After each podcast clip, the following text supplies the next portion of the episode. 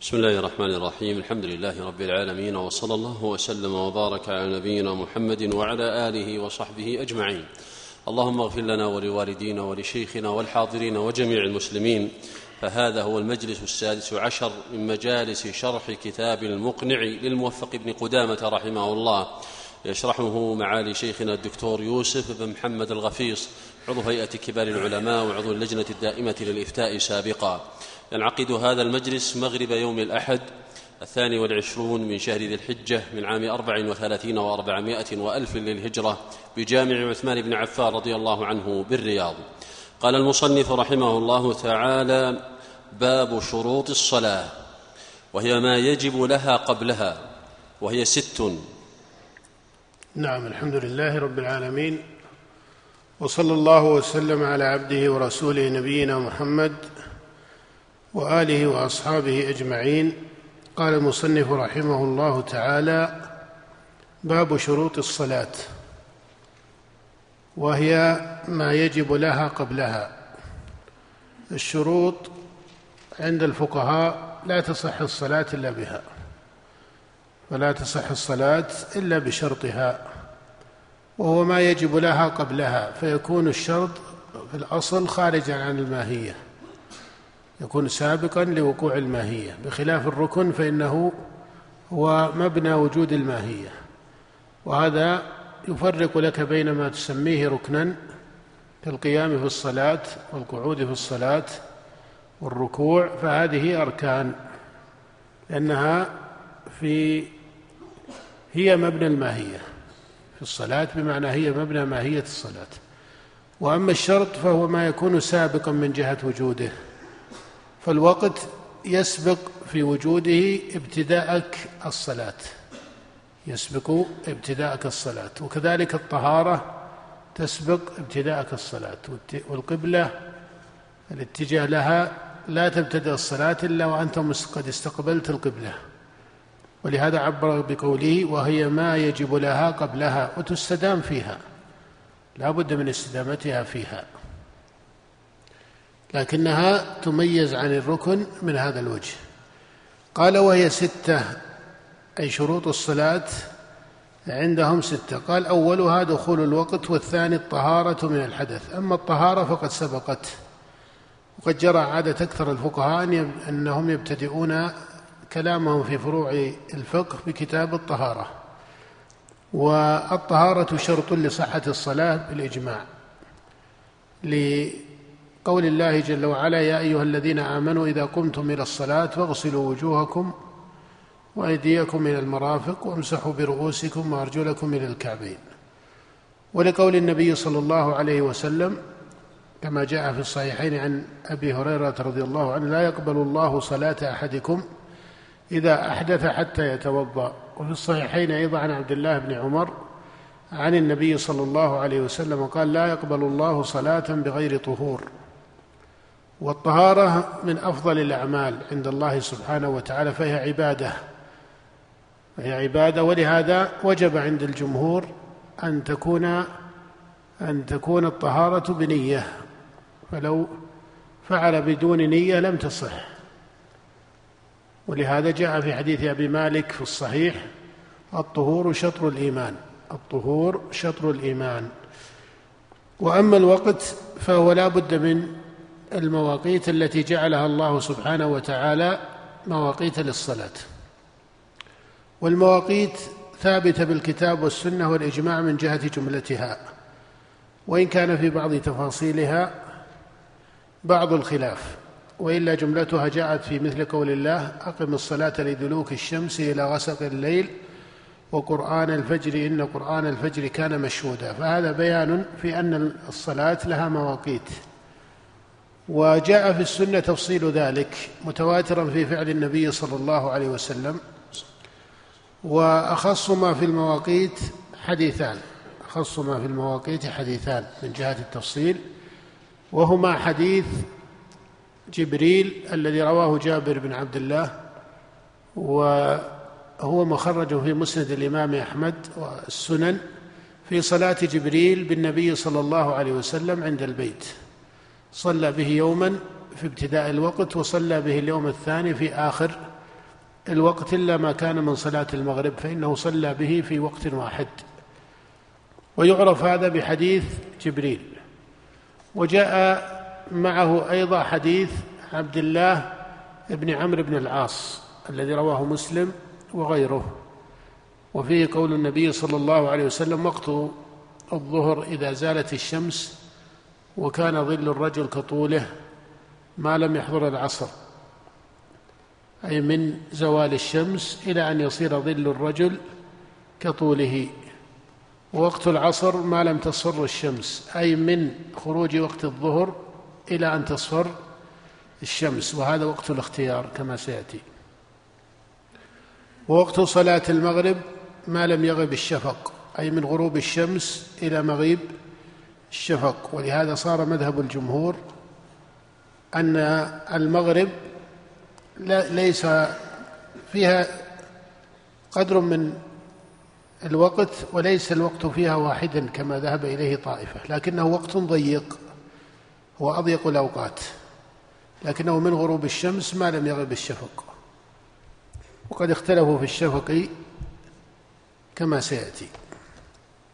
ووقت صلاة العشاء إلى نصف الليل وفي رواية في حديث عبد الله بن عمر إلى نصف الليل الأوسط. وجاء في حديث جبريل إلى ثلث الليل أنه فعل في اليوم الثاني إلى ثلث الليل. فهذا على كل حال إذا قلنا إلى ثلث الليل أو إذا قيل إلى نصف الليل هذا محل خلاف بين الفقهاء. فمنهم من قال إلى نصف الليل ومنهم من رد ما جاء في حديث عبد الله بن عمر إلى نصف الليل الأوسط إلى أن المقصود بنصف الليل الأوسط هو هو الثلث الأول من الليل وليس إلى النصف بمعنى النصف الذي يذكرونه في مثل الانصراف من المزدلفة. هذا على كل حال محل خلاف يسير ليس ذلك الخلاف المغلق لأنه عند عامة أهل العلم أن وقت العشاء يمتد إلى الفجر لكنه يكون ليس وقت الاختيار بل وقت الاضطرار وعليه فهذا فيه بعض التجوز. لكن إذا بحث كما سيأتي أن العشاء يشرع تأخيرها فهل تؤخر إلى نصف الليل؟ قيل لا تؤخر إلى نصف الليل وإنما تؤخر إلى ما يكون اليقين عليه من السنة. أما ما فوق ذلك فلا تؤخر إليه فلا تؤخر إليه. فإذا هذا الخلاف ما بين ثلث الليل ونصفه إنما هو في وقت الاختيار إلى أي وقت ينتهي. أما إذا قيل فيما يشرع من التأخير قصر عن نصف الليل إلى ثلثه. قصر لأن النبي لم يثبت عنه أنه أخر الصلاة إلى نصف الليل وإنما الذي حصل أنه إلى ما دون حتى ثلث الليل من جهة تمامه إنما هو تأخير دون تأخير لكنه ليس هو المعتاد. فيكون في ثلث الليل وما دونه هذا من حيث المشروع. وأما من حيث الاختيار وقت الاختيار فهذا كما سيأتي هو محل سعة لأن النصوص فيه ليست صريحة في وجه واحد أو بوجه واحد. فهذا جملة ما يتعلق بأمر المواقيت وأن أكثر كلام الفقهاء فيها هو ما بين حديثي عبد الله بن عمر وحديث جبريل. حديث عبد الله بن عمر وحديث جبريل. نعم. قال والصلوات المفروضات خمس الظهر وهي الأولى ووقتها من زوال الشمس. والصلوات المفروضات خمس الصلوات المفروضات خمس. هذا يدل في كلام المصنف على أن غير هذه الصلوات الخمس ليس فرضا وهذا هو الراجح أن الفرائض هي الصلوات الخمس كما جاء في حديث عبادة بن الصامت وكما جاء في حديث الأعرابي. أيضا أنه قال للنبي صلى الله عليه وسلم كما في الصحيحين هل علي غيرهن؟ قال لا إلا أن إلا أن تطوع. ولكن قول الفقهاء والصلوات المفروضات خمس لا يستدرك عليه الجمعة لأنهم لا يقصدون أن الجمعة لا تدخل في ذلك إنما يريدون أن ما وإلا الجمعة أنها فرض بشرطها هذا متفق عليه. لكن تعلم أن الجمعة لها من الشرط ما ليس لهذه الصلوات الخمس فإن الصلوات الخمس واجبة على الأعيان بخلاف الجمعة فإن لها شرط واجبة بشرطها كما سيأتي يشترطون لها أن يكونوا أن يكون الناس قد استوطنوا إلى آخره وأن يكونوا أهل قرية وأن يجتمع العدد على اختلاف المذاهب في بعض هذه الشروط. لكن الجمعة إذا تم شرطها فهي أيضا من الفروض من الفروض المتعلقة بالأعيان. وأما ما عدا ذلك فهو من السنن. المؤكدات تارة أو دون المؤكدات تارة. كما في الوتر مثلا والسنن الرواتب فهي من مؤكد السنن. وكما في صلاة العيد وهي أبلغ فإنها من مؤكد السنن. وقال بعضهم بأنها فرض كفاية.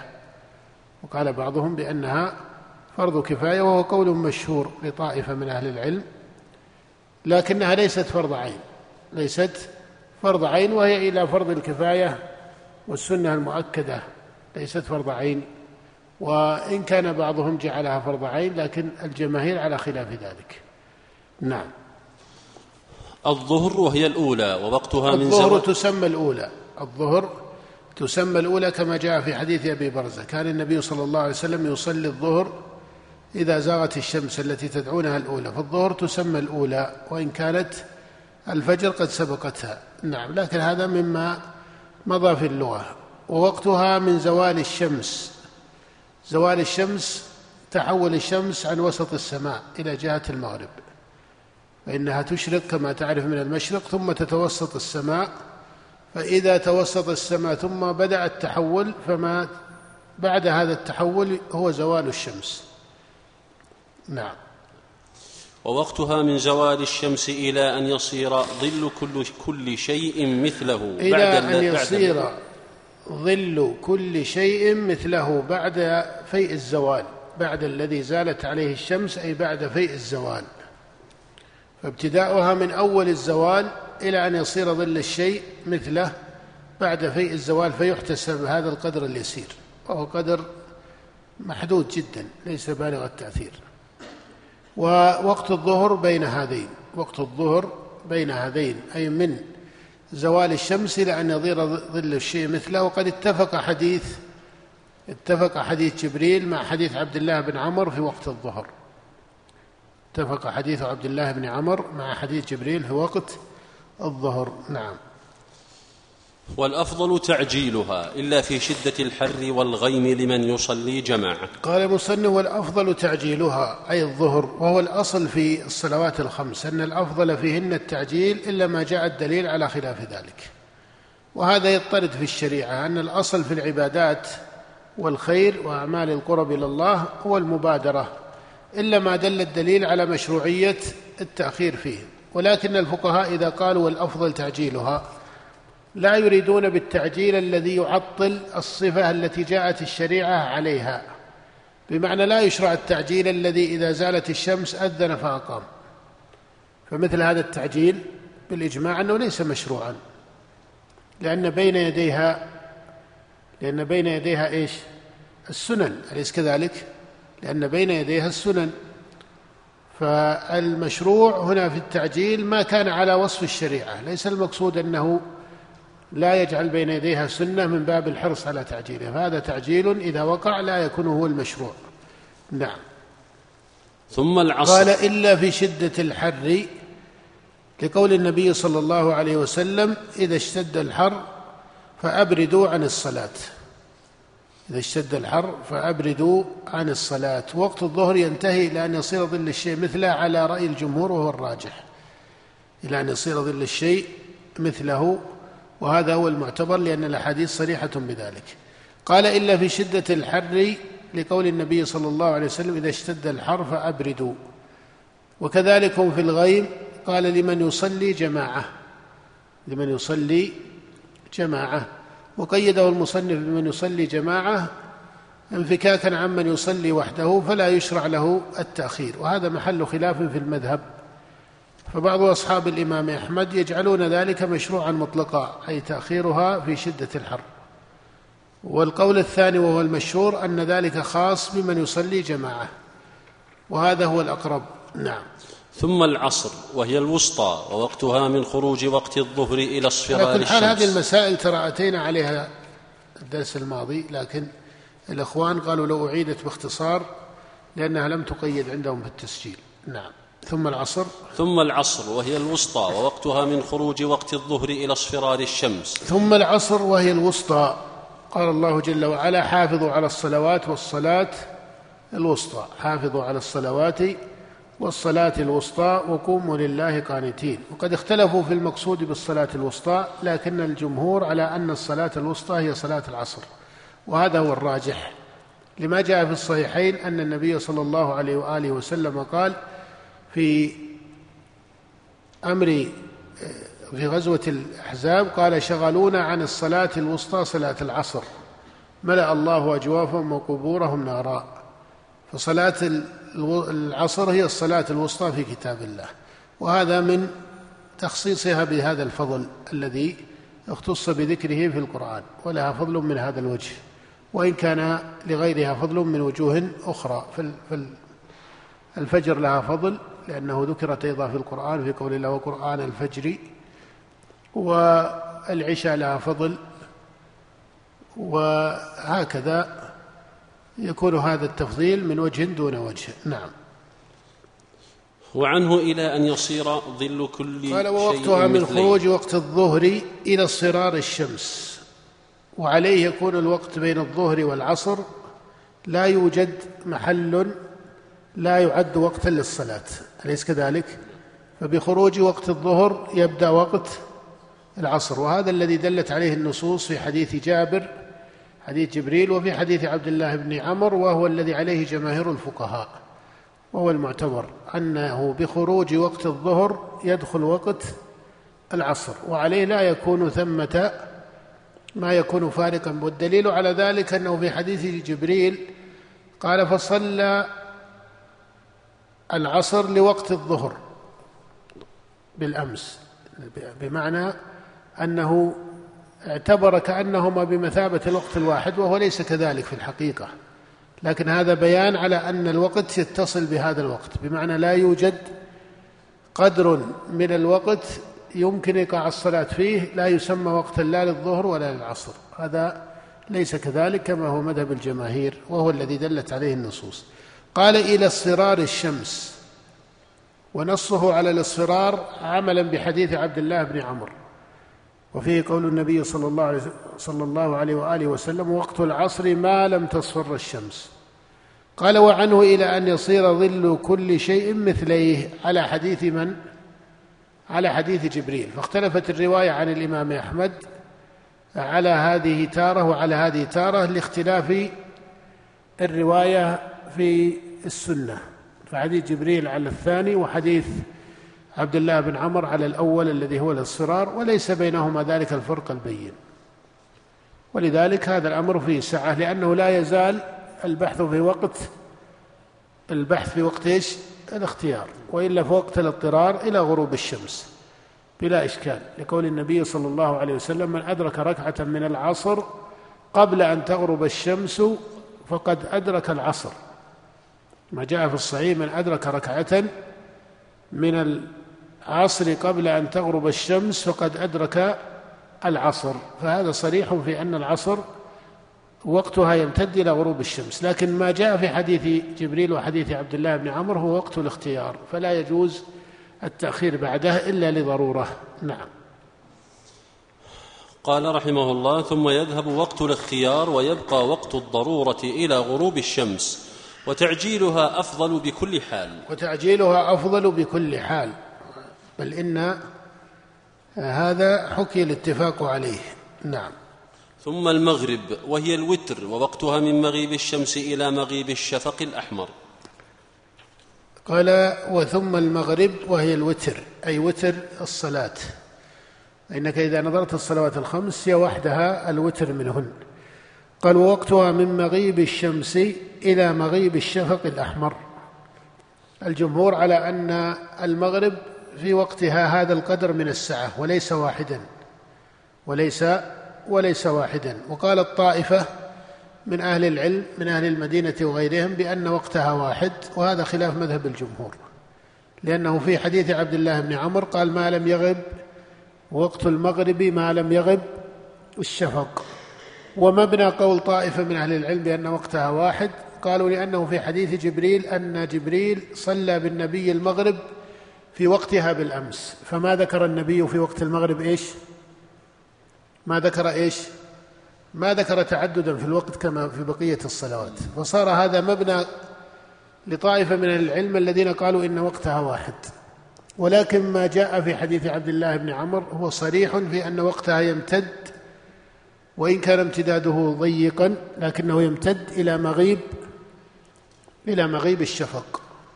وأنت تعلم أنه من غروب الشمس إلى مغيب الشفق ليس وقتا واحدا بمعنى ليس وقتا لا يكفي إلا لإيقاعها مرة واحدة.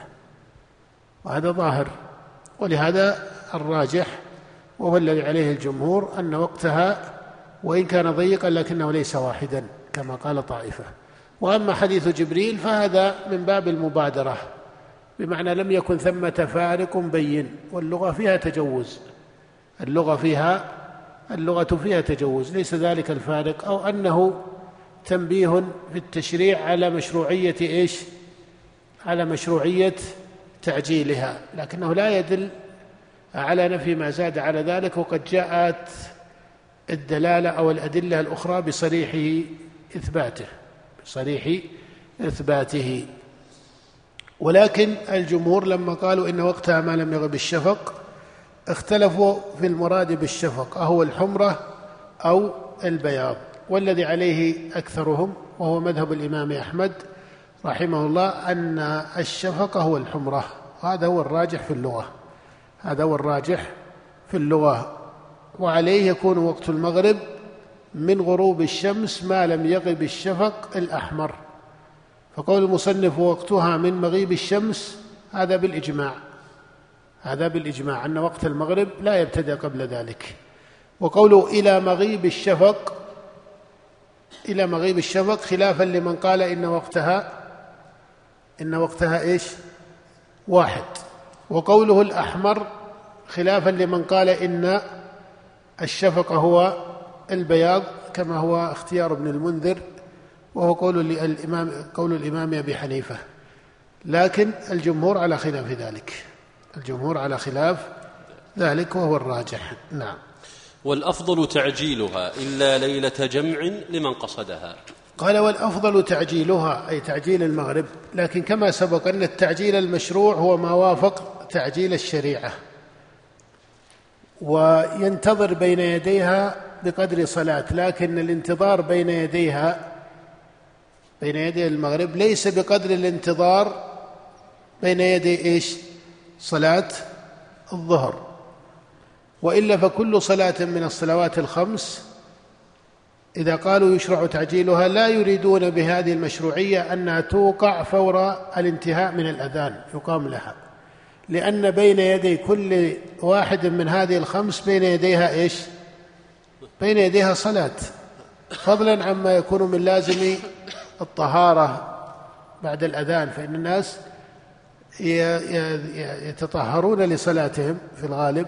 لا يكون قد تطهر من قبل وقد من تطهر قبل دخول الوقت أيضا يشرع له تجديد الطهارة. فلا بد من هذا الاعتبار. لكن الصلاة التي بين يديها هي في المغرب أضيق وإلا حتى المغرب وإن كانت ليست راتبة لكنها مشروعة. ولهذا جاء في الصحيح عن النبي صلى الله عليه وآله وسلم وقال صلوا قبل المغرب صلوا قبل المغرب صلوا قبل المغرب لمن شاء. قال في الثالثة لمن شاء. ولكن أسرع ما يكون من الصلوات أو أعجل ما يكون من الصلوات الخمس هي المغرب. حتى قال الإمام أحمد في بعض أجوبته إنه بقدر ما يصلي ركعتين بعد انتهاء المؤذن من من أذانه. فإذا انتهى المؤذن من أذانه صلى ركعتين ثم أقيمت الصلاة. ثم أقيمت الصلاة. قال إلا ليلة جمع لمن قصدها أي ليلة المزدلفة لمن كان حاجا. فإنه في مسيره من عرفة بعد غروب الشمس إلى المزدلفة لا يقع منه أنه يعجل المغرب. فهذا التأخير هو الموافق للسنة إذا أصابه هذا التأخير. ما لم يصل إلى الخروج وقت الاختيار. فإذا صار الناس في عرفة مثلا يخشون خروج وقت الاختيار في صلاة العشاء لا يشرع تأخيرها إلى مزدلفة لا يشرع تأخيرها إلى مزدلفة بل يصلون حيث كانوا سواء كانوا في عرفة أو كانوا في طريق يمكنهم الصلاة فيه. أو كانوا في طريق يمكنهم الصلاة فيه يعبرون فيه من عرفة إلى مزدلفة. لا يؤخرون الصلاة إلى وقت الاضطرار. ولكن لو أخرها من أخرها إلى وقت الاضطرار وصلاها بالمزدلفة فهذا من جملة العذر. هذا في جملته ونوع من العذر. لكن إذا تكلمنا فيما يشرع وما هو الأفضل ما, ما يشرع وما هو الأفضل. فمن حبس في عرفة تعطل مسيره من عرفة آه، ووصل إلى ثلث الليل أو إلى نصفه قارب ذلك فإنه يصلي بعرفة. يصلي بعرفة. ولكن لو أنه لم يفعل ذلك وما صلى إلا بالمزدلفة فهذا قد خالف ولكن صلاته تصح لأنه كان في جملة العذر. كان في جملة العذر. نعم. ثم العشاء. لأن بعض الناس يرى أن السنة أن لا يصلي إلا في المزدلفة حتى لو ما وصل إلى الساعة الواحدة ليلا مثلا. بعد نصف الليل هذا لا يظهر. هذا لا يظهر. ووقت الاختيار ما بعده وقت اضطرار لأهل الأعذار. وإن كان المتعمد من غير ذوي الأعذار لو أخر الصلاة إلى وقت الاضطرار صحت صلاته لأنه لا يزال في الوقت. لكنه يكون قد خالف بتركه وقت الاختيار إلى وقت الاضطرار. نعم. ثم العشاء ووقتها من مغيب الشفق الأحمر إلى ثلث الليل الأول وعنه نصفه. إلى ثلث الليل الأول وعنه نصفه.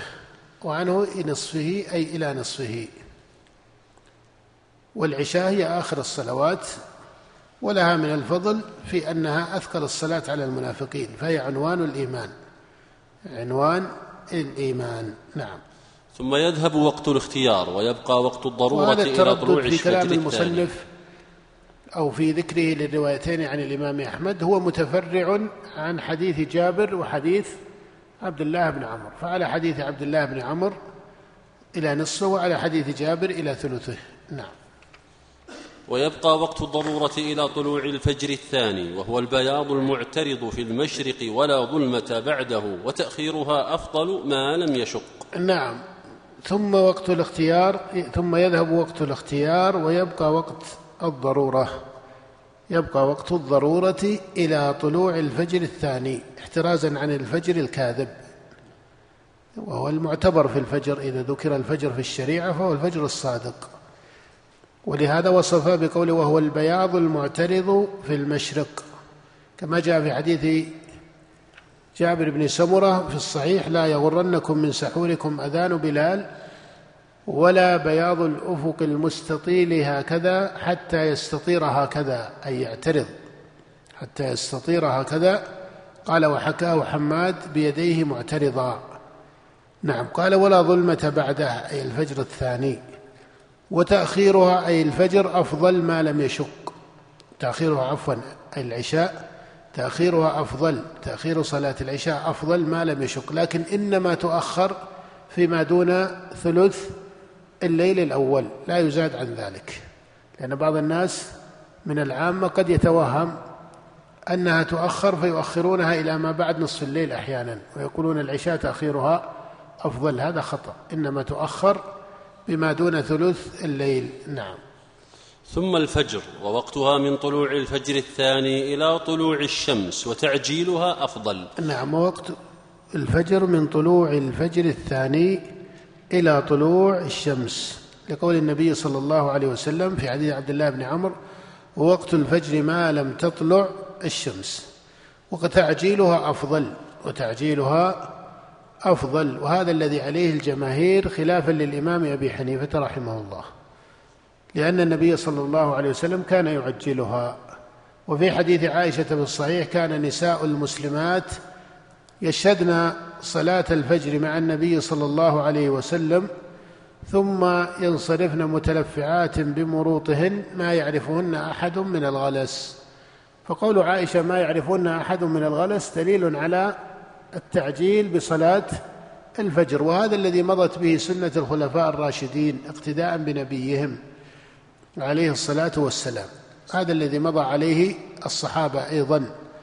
وأما حديث رافع أسفر بالفجر فإنه أعظم للأجر فهو حديث قد اختلف في ثبوته من جهة. رواه أهل السنن الترمذي وغيره. وتأويله تفسيره إنما هو في تحقق دخول الوقت. إنما هو في تحقق دخول الوقت. نعم. نعم. وعنه إن أسفر المأمومون فالأفضل الإسفار. وعنه إن أسفر المأمومون فالأفضل الإسفار. هذا رأي لطائفة من أهل العلم والراجح هو الأول. الراجح الأول أن الفجر يشرع تعجيلها لكن التعجيل الذي يشرع كما ذكرناه سابقا ويؤكد مرة تابعة إنما يكون التعجيل على صفة إيش؟ الشريعة. سواء على صفة الشريعة مما كان الشارع يفعله أو على صفة الشريعة أيضا مما كان الشارع يقصد إليه. ما كان الشارع يفعله مثلا أن الفجر بين يديها راتبة أليس كذلك؟ وأن الناس يأتونها من بيوتهم.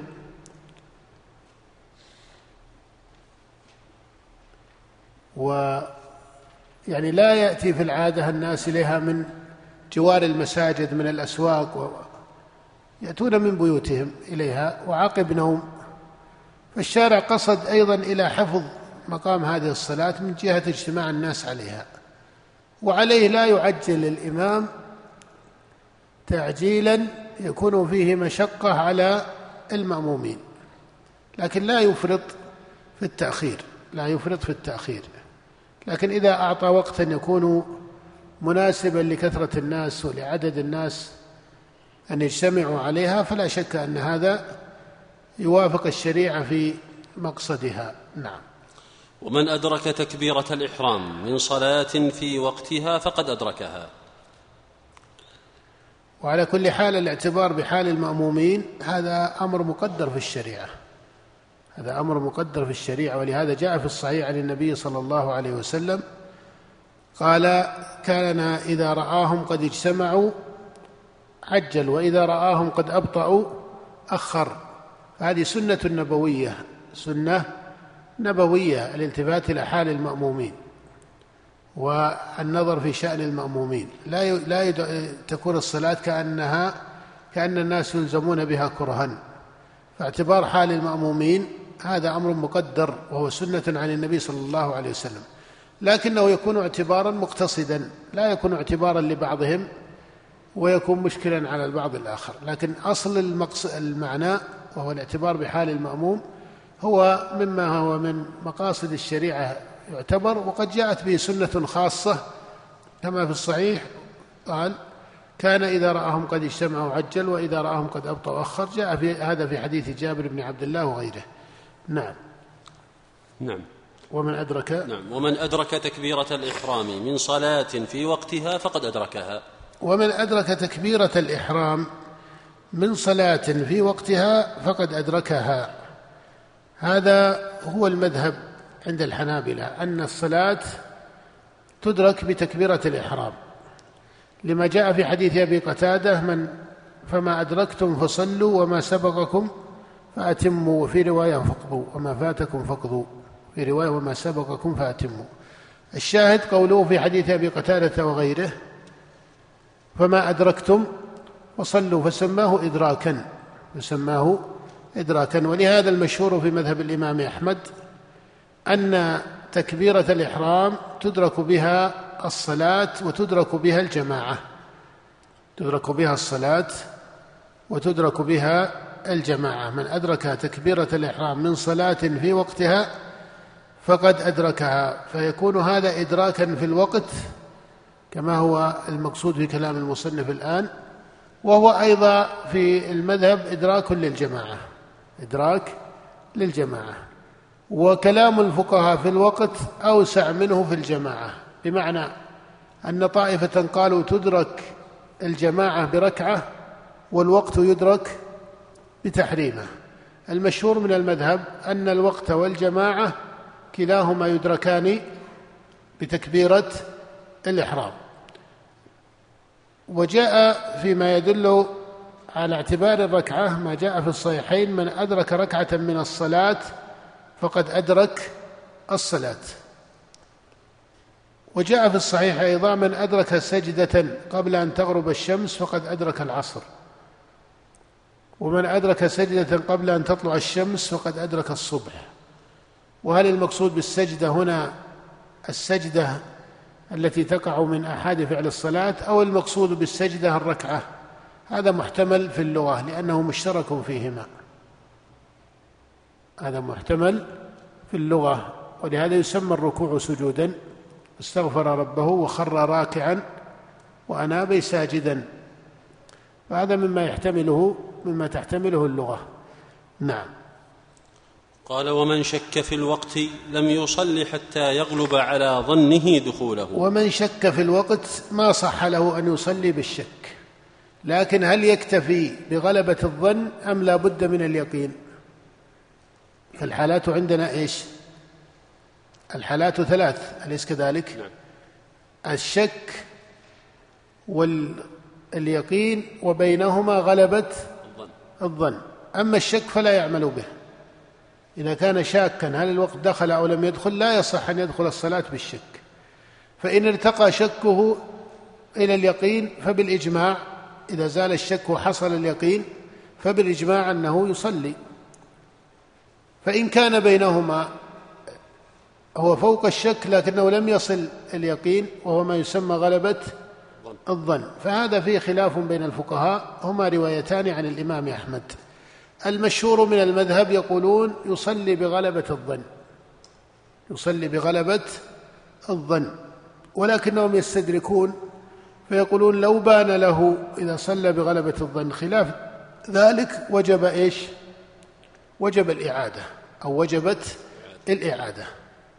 فهذا التنبيه يعرف به أو يدرأ به عن هذه الطريقة الخطأ أنهم لا يقصدون أنه إذا اعتبر غلبة الظن أقام عليه. يقولون لو بان له خلاف ذلك لو بان له خلاف ذلك فإنه يعيد لأنه من حيث الوقت مع أنه في كلامهم في الصلاة في الغالب الغالب في الصلاة ما يعتبرون بمسألة غلبة الظن.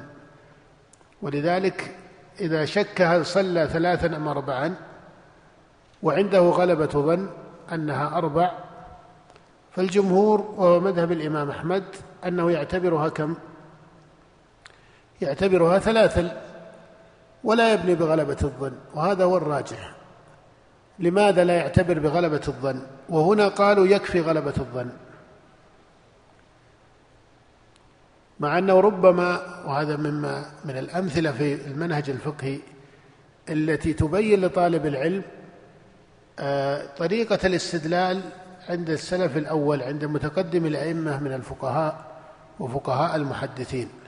لأنه قد يعترض أحد على هذه الطريقة مثلا في المذهب وليست للإمام أحمد وحده بل للجمهور هنا. أنهم لماذا قالوا إذا شك أهي ثلاث أم أربع وعنده غلبة ظن؟ لماذا أسقطوا غلبة الظن هنا؟ مع أن حديث عبد الله بن مسعود في الصحيح في البخاري وغيره قال إذا شك صلى ثلاثة أم أربعا فليتحرى الصواب فليتحرى أمره بالتحري. وجاء في حديث أبي سعيد إذا شك أحدكم في صلاته فلم يدري كم صلى ثلاثا ام أربعا فليطرح الشك وليبني على ما استيقن. وليسجد سجدتين قبل السلام. قال فليطرح الشك كي يبني على اليقين يعتبرها ثلاثا لا أربعا. فإن كان صلى أربعا كانتا ترغيما للشيطان وإلا كان إتماما لصلاته. الإمام أحمد والجمهور ردوا حديث ابن مسعود إلى معنى حديث أبي سعيد وقالوا التحري بمعنى البناء على إيش؟ على اليقين. وأسقطوا رتبة غلبة الظن في هذا المحل. وإن كان عن الإمام أحمد رواية أنها للإمام كما هي اختيار الموفق صاحب المغني صاحب المقنع أن الإمام يعمل بغلبة الظن. قالوا لأن الإمام له من ينبهه لأن الإمام له من ينبهه. لكن المعتمد في المذهب أنه حتى الإمام لا يعمل بغلبة الظن بل يعمل بإيش؟ باليقين. وهذا الذي عليه الجمهور. من الفقهاء. فلماذا مع ورود حديث يشعر بالعمل بغلبة الظن وهو حديث حديث ابن مسعود؟ لماذا ردوه إلى حديث أبي سعيد وجعلوه في الشك وحكم الشك؟ وهنا مع أنه ما ورد حديث في مسألة غلبة الظن في مواقيت الصلاة. لماذا؟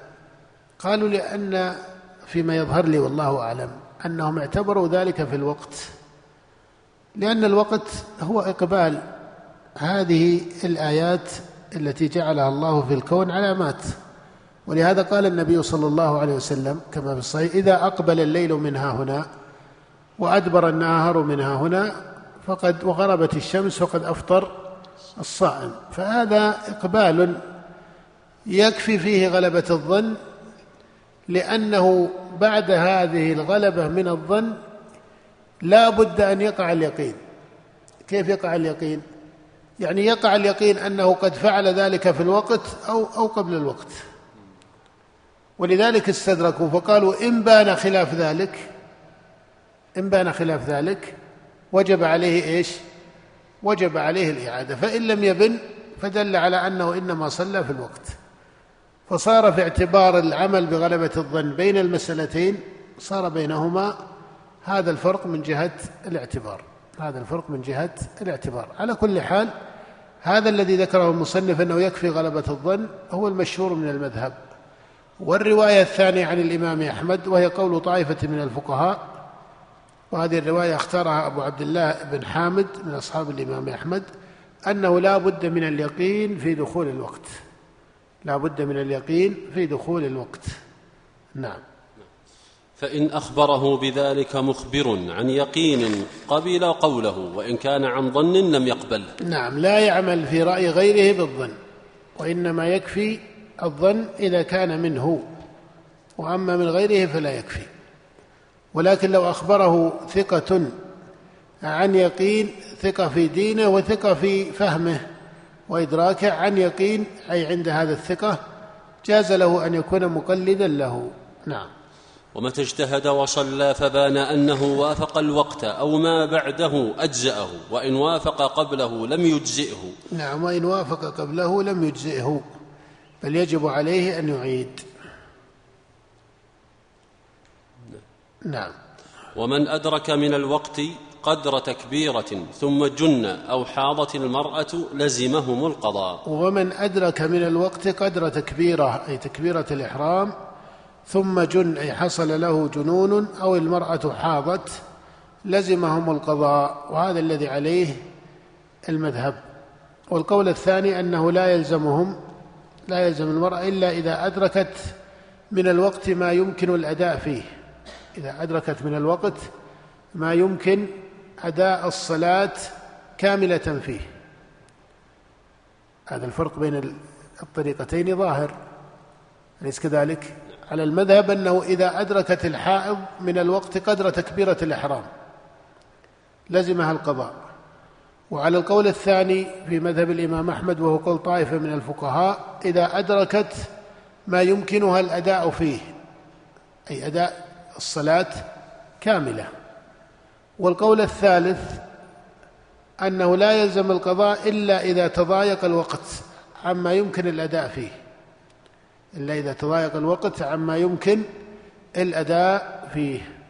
والأحوط وإن كان المسألة ليس فيها صريح من الشريعة لكنها راجعة عندهم إلى التأصيل فيما يتعلق الوجوب به هل الوجوب يتعلق بابتداء الوقت أو يتعلق بما هو من فعل الصلاة بقدرها أو يعتبر في الواجب الموسع في آخره؟ هذا تأصيل مقول في علم الأصول ويتفرع عليه مثل هذه الفروع وإلا ليس فيه صريح من جهة أو تقول ليس فيه معين من جهة النصوص ليس فيه معين لكن ظاهر قول النبي صلى الله عليه وسلم فقد أدرك من أدرك سجدة فقد أدرك العصر فقد أدرك الصبح ومن أدرك ركعة من الصلاة فقد أدرك الصلاة مع أن إدراك ركعة حتى لو قلنا السجدة بمعنى الركعة على الحديث الآخر ليس هو ما يمكن الصلاة فيه أليس كذلك؟ بل ما دون ذلك. بل ما دون بل ما دون ذلك. نعم. وإن بلغ صبي أو أسلم كافر أو أفاق مجنون أو طهرت حائض قبل طلوع الشمس بقدر تكبيرة لزمهم الصبح. نعم. وإن كان ذلك قبل غروب الشمس لزمهم الظهر والعصر. نعم. وإن كان قبل طلوع الفجر لزمهم المغرب والعشاء. نعم. إذا بلغ صبي أو أسلم كافر أو طهر- طهر- طهرت حائض قبل طلوع الشمس بقدر تكبيرة لزمهم الصبح أي تكبيرة الإحرام. وهذا هو الراجح أنه يكفي إدراك قدر التكبيرة. ومثله في الظهر والعصر لكن إذا كانت الصلاة تجمع إلى ما قبلها فإن الحائض إذا أدركت قدر تكبيرة الإحرام عن غروب الشمس فإنها تقضي أو تصلي ماذا؟ تصلي الظهر والعصر وهذا الذي عليه عامة الفقهاء وهو المعتبر. هذا الذي عليه عامة كما قال الإمام أحمد عامة التابعين على هذا القول إلا الحسن. عامة التابعين على هذا القول وعليه جماهير الأئمة. نعم. نقف على لا ما نريد أن نقف على مسائل يسيرة لأنه بين يدينا كذا مسألة قبل ستر أحكام ستر العورة نكملها بعد الأذان على الخفيف إن شاء الله. نعم. ومن فاتته صلاة لزمه قضاؤها على الفور مرتبا قلت أو كثرت. فإن خشي فوات الحاضرة أو نسي الترتيب سقط وجوبه. إذا إذا أدركت الحائض فهذا ما سبق الخلاف فيه أنه مذهب الجماهير ثم المصنف ذكر المسألة الذي بعده بقوله ومن فاتته؟ نعم. ومن فاتته صلاة لزمه قضاؤها على الفور مرتبا قلت أو كثرت. نعم لزمه من فاتته صلاة لزمه قضاؤها. وهذا في الأصل محل إجماع محل إجماع من حيث الأصل وإن كان إذا كثرت الصلاة الفائتة هذا لبعض الفقهاء فيه بعض التقييد. لكن من حيث الأصل أن الفائتة يجب قضاؤها. وفي قول النبي صلى الله عليه وسلم من نام عن صلاة أو نسيها فليصلها إذا ذكرها. فهذا من حيث الأصل محل إجماع. إنما في بعض الخلاف فيما إذا غلب فوات الصلاة فما يكون منها هل يكفي له توبة أو ما إلى ذلك هذا لبعض الفقهاء في بعض القول. وإن كانت المسألة من المسائل الكبار التي ينبغي ألا يتعجل في مخالفة الجماهير فيها. قال ومن فاتته صلاة لزمه قضاؤها على الفور أي ليس على التراخي وهذا الذي عليه الجمهور أن القضاء يكون على الفور مرتبا فلا يسقط الترتيب فلا يسقط الترتيب لكن الفور معتبر بقدره أيضا. الفور معتبر بتفسير الشريعة للفور في مثل هذه الحال ففرق بين من فاتته صلاة أو صلاتين وبين من فاته عدد كبير من الصلاة ففور هذا ليس كفور هذا الفور في حق هذا ولهذا بعضهم قال إلى خمس صلاة إلى خمس صلوات يجب الفور وما زاد بعد ذلك يسوغ فيه التراخي لكن الأظهر أن يقال الفور واجب لكن الفور يقدر بقدره. قال قلت أو مرتبا وهذا الذي عليه الجمهور أن الترتيب واجب لا بد منه. أن الترتيب واجب لكنه يسقط بنسيانه. فلو نسي الترتيب صحت الصلاة. ليس شرطا بل هو واجب يسقط بنسيانه. بخلاف الشرط فلا يسقط بنسيانه. قال قلت أو كثرت أي يجب الفور والترتيب قلت أو كثرت وهذا هو الراجح. وهو مذهب الإمام أحمد بعض الفقهاء فصل على خلاف ذلك. نعم.